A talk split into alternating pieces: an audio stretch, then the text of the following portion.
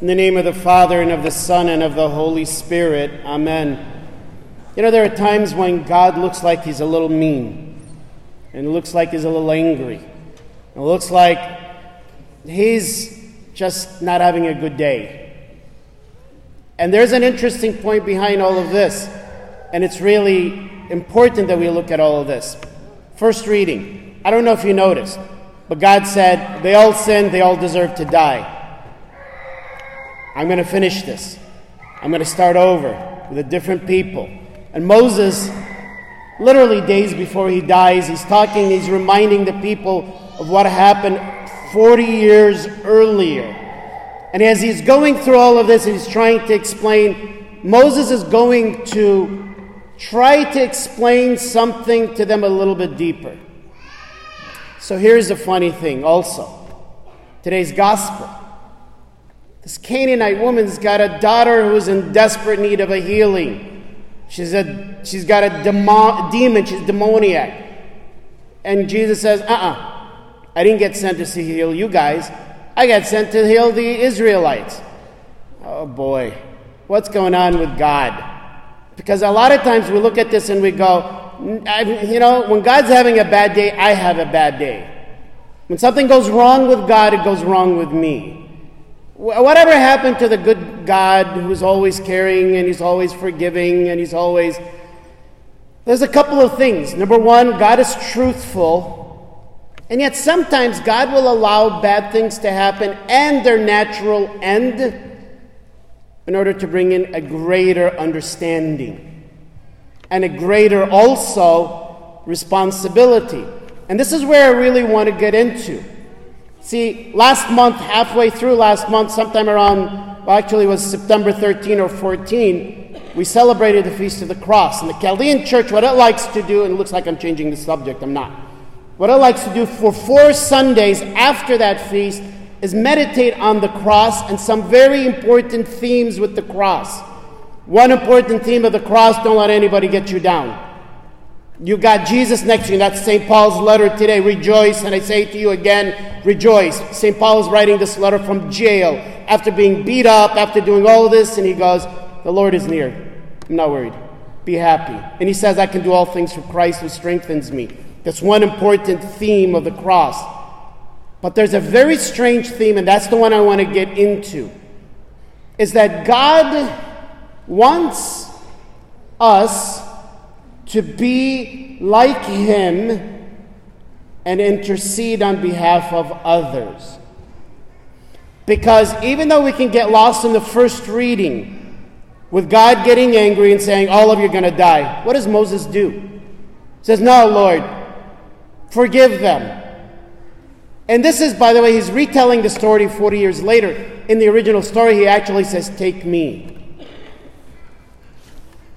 Take me on behalf of the rest of the world, or at least the rest of your people. Take my life and spare theirs. Well, there is an interesting point about the cross. This is sacrifice. Sacrifice on behalf of others. This is where I lose everything so that everybody else can gain everything. It's kind of like a good parent. Once they have a child, it's like I don't live for myself anymore.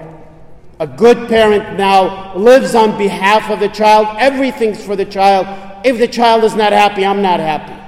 If the child is sad, I'm not going to be happy. But if the child is happy, I own the whole world.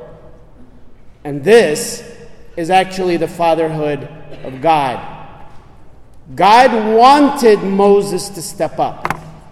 God wasn't coming up and going, you know, I'm done. I'm sick of this. He wants Moses to step up in preparation for Jesus to step up and to say, I'll do this. And here's a funny thing Moses, who looks like Jesus now, how does he step up?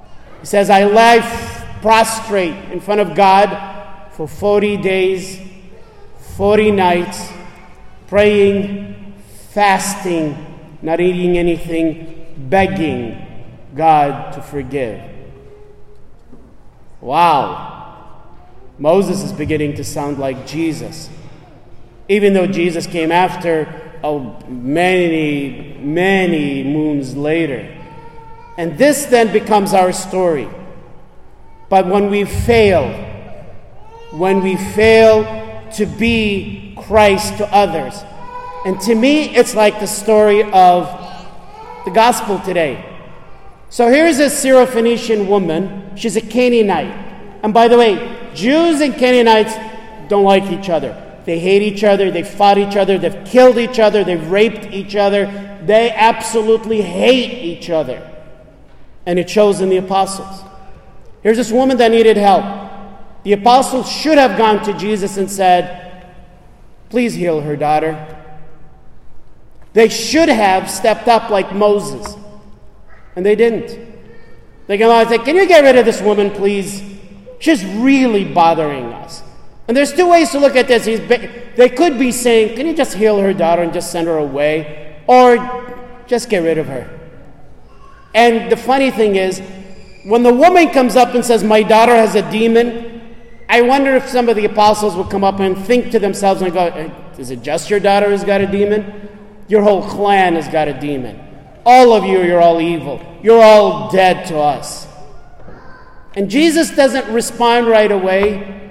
He wants to bring out a response from the people, from his apostles. These are going to be his leaders. And they don't say anything in the beginning, and neither does Jesus. Now the woman keeps coming. The, the woman keeps asking. And that's when the apostles come up and go, just get rid of her. He says, I wasn't sent for them, I was sent for only the Jews. That's kind of true. Jesus didn't lie. But Jesus wanted to teach the apostles that it's not just for you guys, so he started off with that. So the woman comes, kneels in front of Jesus, and says, Please, Lord. And Jesus tests now the woman because he also wants to bring out her faith. And he says to her, I wasn't sent. You can't take food from children and give it to dogs. Guess who the dogs are? Oh, by the way, we're not talking about fluffy, cute little dogs that we all like here in America. These are, in the, in the Semitic mind, these are ugly, horrible, disgusting things that you can call anybody. And this is what Jesus was quoting them, calling her. But it seems like Jesus is angry and Jesus is really ripping on her. And she says, Lord, but I know how beautiful you are. Lord, I know what you're all about. Lord, I know what your love is all about, and it's so overwhelming that not only do you feed your children, but you feed the dogs. That's us. And Jesus says, Oh, finally somebody says something right. Great is your faith. And he only says that twice. And both times were non Jews. What a slap in the face for the apostles. You guys think you're better than anybody else. And boy, are you not even close.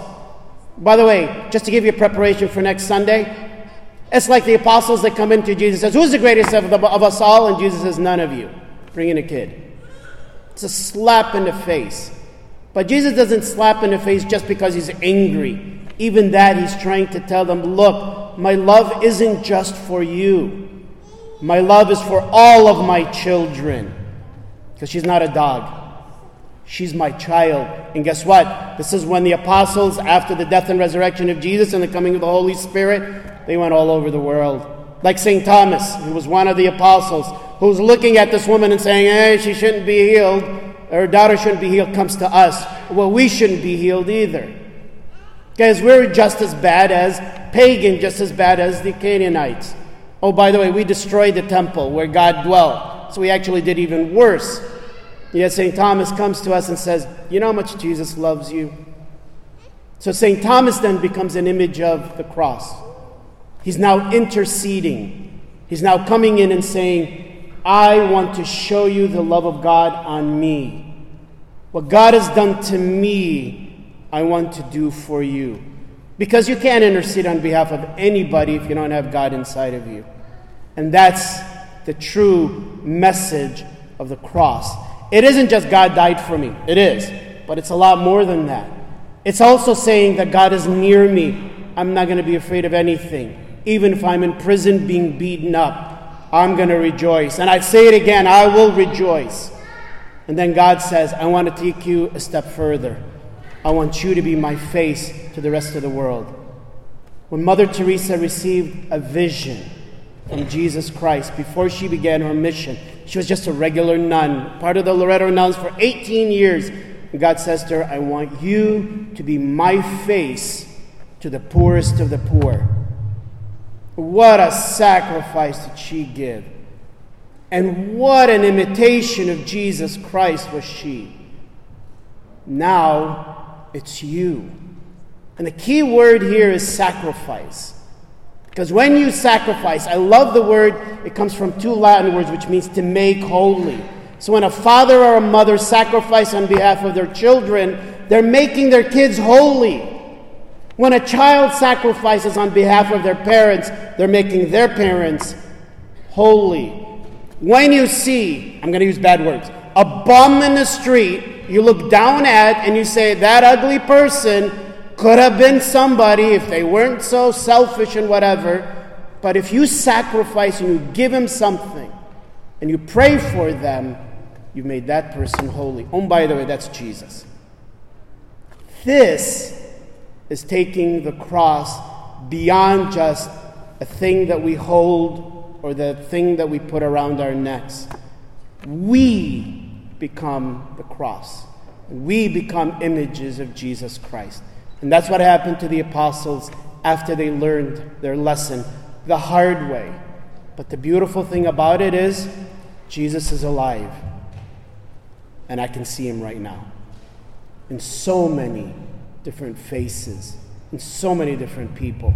Christ is alive. And because of you, you're making Christ graces be with us and grow with us.